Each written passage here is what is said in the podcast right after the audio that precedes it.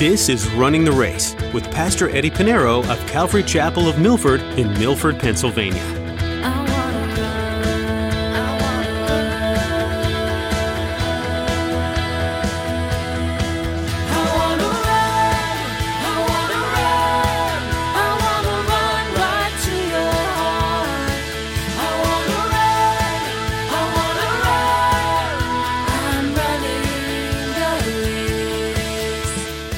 Saints, we need to be careful. Wherever you're at, wherever you're working, please remember if you are a Christian and you're representing Jesus Christ, you're an ambassador, everything you, everywhere you go, we're to uh, live like Christ and be Christ-like. And then Christ-like. In verse 2, he says, And those who have believing masters, let them not despise them because they are brethren, they're family. In your walk with Jesus, do you live out every moment as an example for Him? Do you treat everyone in your life with the same respect as your family of faith? In today's message, Pastor Eddie wants you to know that you must never forget your commitment to sharing God's love with the world. Living a double life will always seek to harm you and everyone you love. Commit to the cause of Jesus and be his hands and feet to the world. Well, let's join Pastor Eddie in the book of 1 Timothy chapter 6 as he begins his message, False Teachers and True Contentment.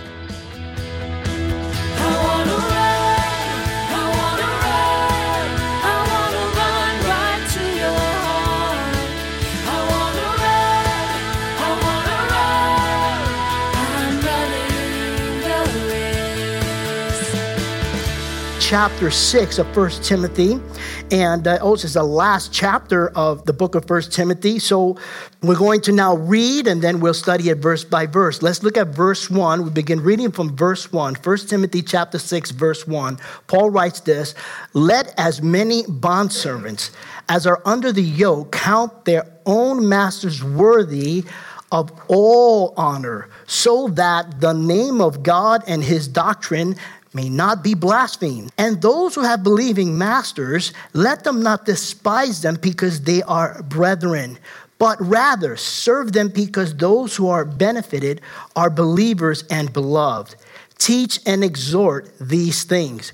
If anyone teaches otherwise and does not consent to wholesome words, even the words of our Lord Jesus Christ, and to the doctrine which accords with godliness, he is proud, knowing nothing, but is obsessed with disputes and arguments over words, for which come envy, strife, reviling, evil suspicions, useless wranglings of men of corrupt minds and destitute of the truth, who suppose that godliness is a means of gain. For such, withdraw yourself.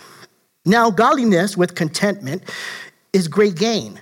For we brought nothing into this world, and it is certain we carry nothing out. And having food and clothing, with these we shall be content. But those who desire to be rich fall into temptation and a snare, and into many foolish and harmful lusts, which drown men into destruction and perdition. For the love of money is a root of all kinds of evil for which some have strayed from the faith in their greediness and pierced themselves through with many sorrows. Well, this morning we're going to look at the Word of God concerning about three things. Three things. Paul is still dealing with the church, how the church ought to function from leadership all the way down to every single person who considers himself to be a part of a church. The first thing we're going to look at is about masters and servants. Masters and servants. That's the first thing we're going to look at. And that's in verses 1 and 2. Verses 1 and 2, masters and servants. The second thing we're going to look at in verses 3 to 5 is about false teachers, false teachers. The third thing we're going to look at is about true contentment. That's in verses 6 through 10. 6 through 10. True contentment in verses 6 through 10. Well, we read our text. Let us now study our text verse by verse. Let's look at verse 1, 1 Timothy chapter 6.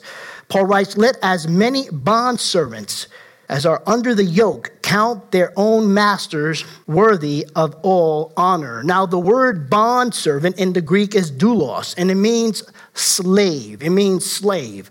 And so there are variations of what is a servant, bond servant, a bond slave, but here it speaks about a slave. Then we look at the word master. The master is in the Greek, it means Lord. It doesn't mean Adonai. Christ is Adonai, he's Lord of Lord, but master is Lord. And so slavery was a big part of the of Rome in, uh, during the, the economic structure in the first century.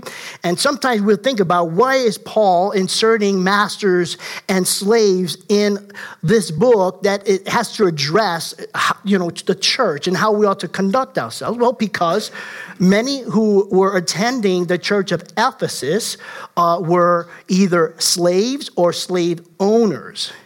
And so this was making its way into church. Of course, what happens outside the church will come in the church, or what happens in the church sometimes goes out of the church. So every single one of us, uh, you know, we work, we employees, employers, you know, and so. But back then, Paul is addressing mass slaves and masters. In fact, the, back then in Rome, it is estimated that Rome had over 50 to 60 million slaves. 50 to 60 million slaves, and that's in the city of Rome, Corinth, and Ephesus. And so, again, the church uh, was filled with believers. Some of them were slaves or slave owners. Now, when we think of slave, we think of the slave is slavery is different today than it was 100 years ago, than 2,000 years ago, and it varies and it's different. It's not always negative as some people would think, and usually, most of the time, it is. But when you look at history, you find, like Luke, Luke, who wrote the Gospel of Luke, who wrote the uh, letter of the book of Acts, Luke was a physician, but he still was considered a slave. So wealthy masters had slaves who were doctors, who were lawyers. They were on the payroll. And so they were servants, but they were still called slaves. As a matter of fact, when you go to Exodus 21, in Exodus 21, if a Hebrew master were to buy a Hebrew slave, he were to have him as a slave for six years. Six years by law. Uh, six years he used to have this slave, but after the six years are up, the slave is to be set free. The slave is to be set free. However, if the slave, you know, say, well, you know what, I really don't want to leave. You know, my master has been good to me. You know, the salary is great. The 401k plan is awesome. The medical benefits, uh, vacation time, it's great. Why would I want to leave? I want to stay with my master. So after the six years, he has a choice to be free, to, to walk away or to remain. At that point, after the six years up, he decides to stay to be a slave of his master, what they would do is they would go to the priest. The priest would then come to the house of the master. So it would be the priest the master and the slave. And what they would do is they would take the earlobe of the slave, and at the doorpost of his house, they would take an owl and they would just drill, they would just knock a hole right through the doorpost of the house, meaning that he belongs to this house. But he would put an earring in his ear. So in those days, when you walked around and you saw slaves and you saw a slave with an earring, they said, ah, that's a willing slave. He willingly wanted to stay with his master.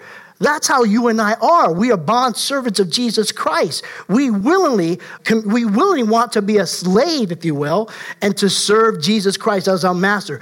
Paul, many times when he begins his epistle, he will begin saying, Paul, a bond servant of Jesus Christ.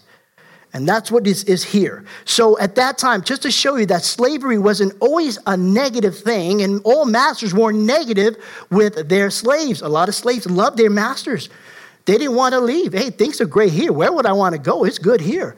Uh, so it just proves that slavery wasn't always something that was negative.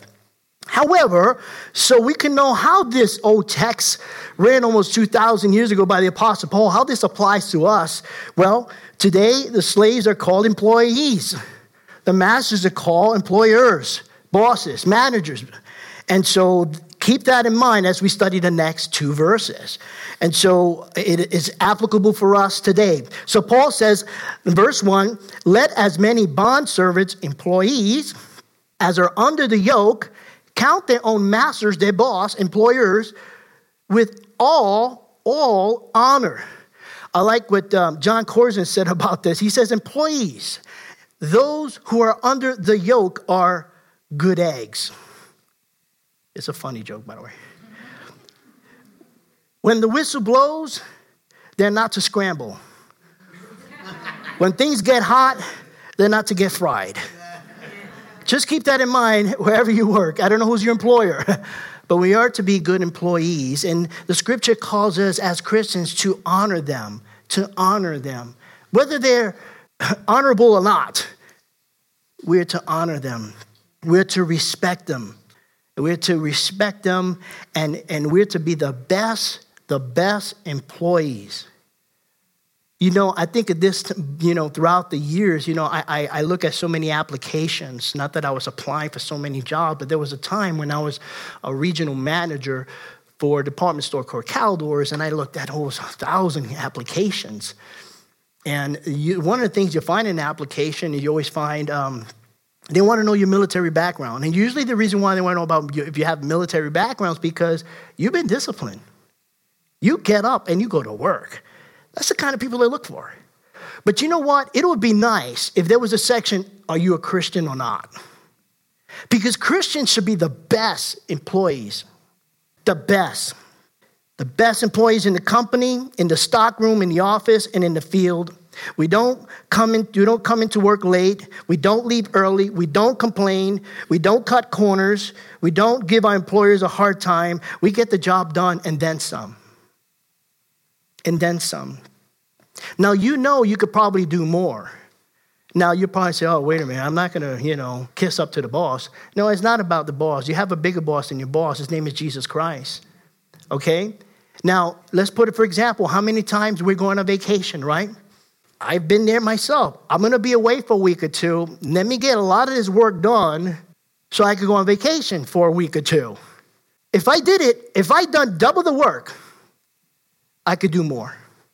If I done double the work so I can be off and there won't be any, you know, extra work or mess when I get back, I can do more. That is what a Christian should be at work. I remember when I was being interviewed by the New York City Police Department, I remember the face expression from, there's always a detective just checking your background. And he says, so tell me, and he's with a serious face. You know, he's drilling me. I'm not a police officer. He's just one. He knows more about me than I know about myself. He knows my tax record, everything, all, everything. And he says, do you go to work on time? I said, no. He's looking at me, no. I said, no, I go to work early.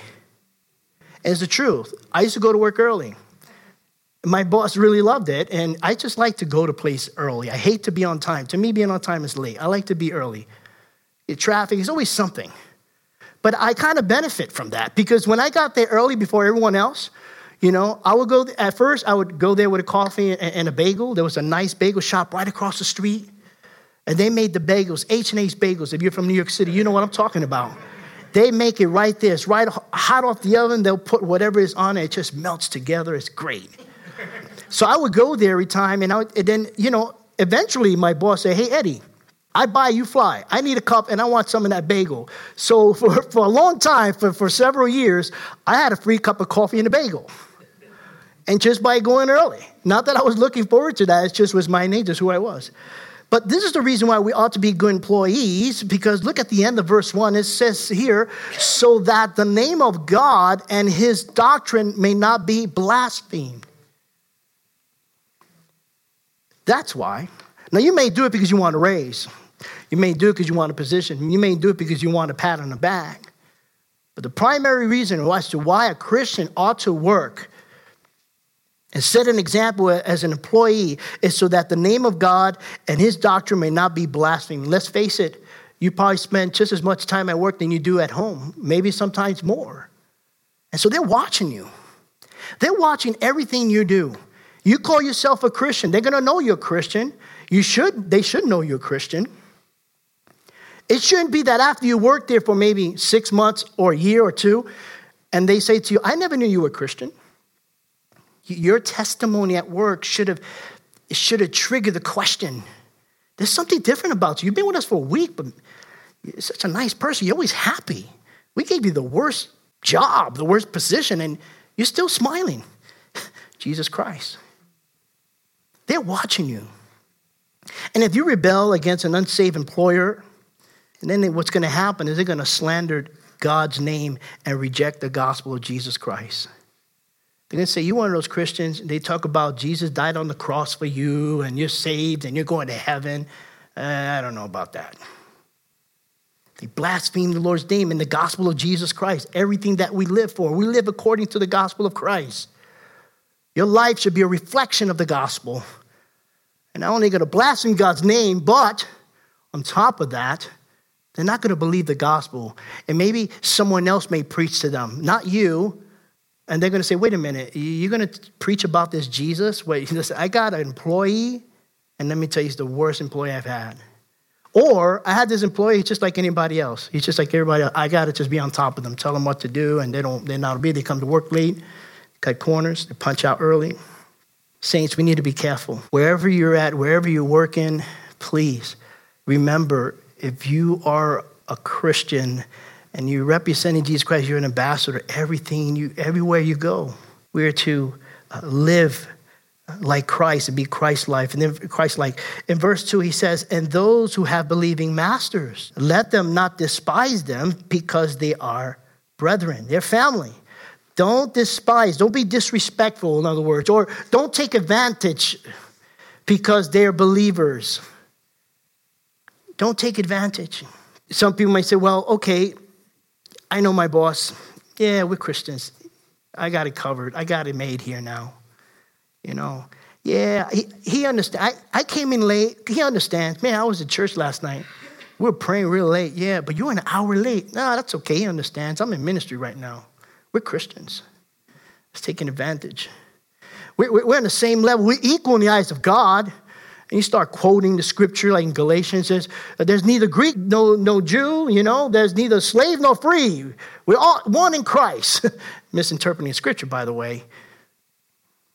Yes, you're equal in the eyes of God. Yes, you're both brothers and sisters.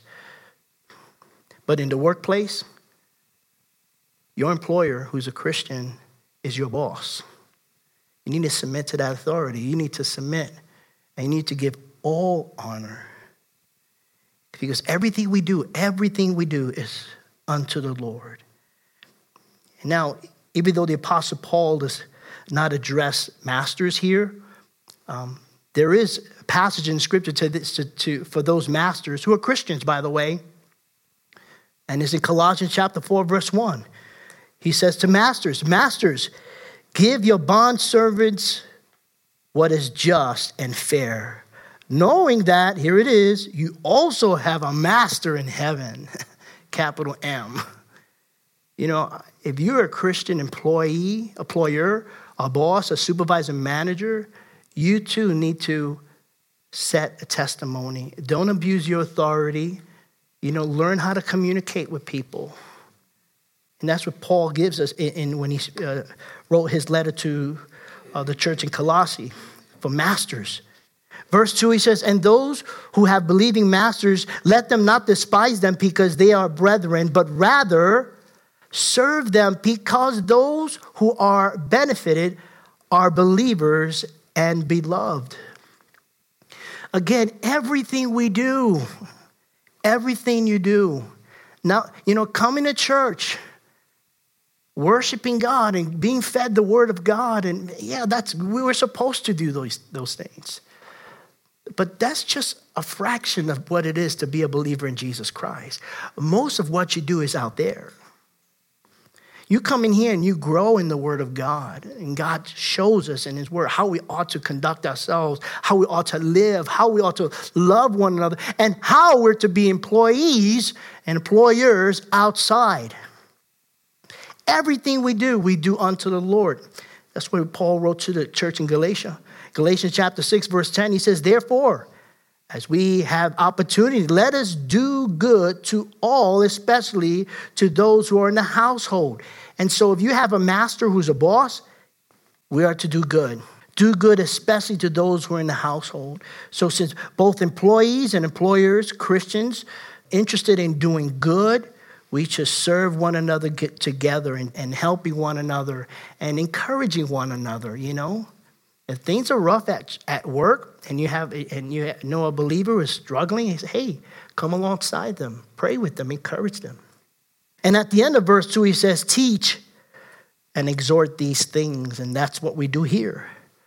Paul is telling Timothy, young pastor Timothy, Timothy, I know there's some masters and slaves in Ephesus, in the church of Ephesus. There's some bosses, there's some supervisors, and there's some uh, employees there. You tell them how they ought to conduct themselves. You tell them they're to honor their masters. Colossians chapter 3, verses 23 to 24. And whatever you do, this is the verse I wanted to read before.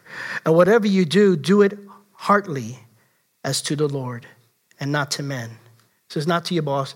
Yes, you're obedient to what your boss says, but you do it heartily to the Lord, knowing that from the Lord you will receive the reward of inheritance, for you serve the Lord Christ.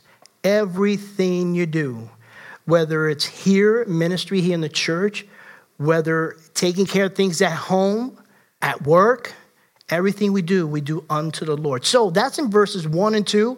It deals with masters and servants. We call them today employees and employers. Now, in verses three to five, Paul is going to draw attention to false teachers. In verse three, he says, If anyone teaches otherwise and does not consent to the wholesome words, even the words of our Lord Jesus Christ, and to the doctrine which accords with godliness, false teachers would always teach otherwise, anything and everything outside the scriptures, even replacing the words of Christ. He says, even the words of our Lord Jesus Christ, the words that we find in the four Gospels Matthew, Mark, Luke, and John they even have rejected the words of Christ. The reasons we find over and over again, Paul gives us warning after warning. Almost every letter, almost every book in the New Testament gives us warnings about false teachers. Why? Because they're false teachers. People don't get it. They're lazy in picking up their Bible, and so they believe everything that they hear. And I always encourage you don't believe everything I say. As you follow every word I say, you're following Eddie. You shouldn't be following, you're following Jesus Christ. Take notes. Go to the Facebook page. Go to the YouTube page. Go to, go to the website and, and listen again and see what I'm saying is in Scripture. If not, come and tell me. But don't take the word, test everything. Uh, John tells us, don't believe everything, but test everything, see if they have the Lord. Rightly dividing the word of truth. You could be told anything and you believe it because it sounds believable. But when you take it and you line it up according to Scripture, you find that it is not of the Lord, it is not biblical. We're so lazy. We need to open up the Bible and read it.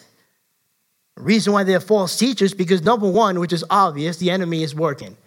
He's not done yet. He still has a bag of tricks left. He knows that Jesus Christ is coming soon. He's not going to give up. The only time he'll give up is when the church is gone, and even then, during the seven years of tribulation, while we, the church who believes in Jesus Christ, would be with him, he still has work to do. But until he gets cast into the lake of fire, he's going to keep going. And he'll keep going a lot further than the Easter Energizer Bunny. he'll keep going. He has one thing in mind is to destroy man.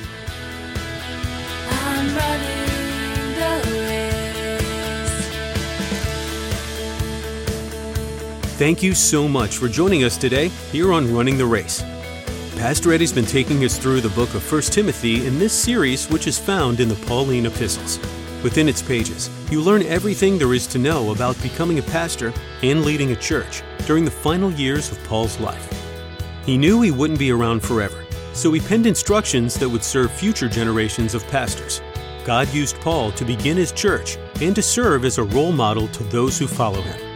If you're looking for help applying this to your life, here's Jessica with an invitation just for you. We'd love to have you come join us at Calvary Chapel of Milford. We're conveniently located off Interstate 84 and Route 6. For service times and all the information you need, visit runningtheraceradio.com and click on the Back to Homepage button. While you're there, you can listen to this teaching again or explore more messages from Pastor Eddie. Again, that website is runningtheraceradio.com. Thanks, Jessica. What a great invitation for those in the New York, New Jersey, or Pennsylvania area. For the rest of us, remember that you can find more messages from Pastor Eddie on that same website, runningtheraceradio.com. Thank you so much for joining us today. We're excited to learn more from the book of 1 Timothy. For today, our time has come to an end, but we'll be back again next time and hope you will too to hear Pastor Eddie share more from this great book of 1 Timothy here on Running the Race.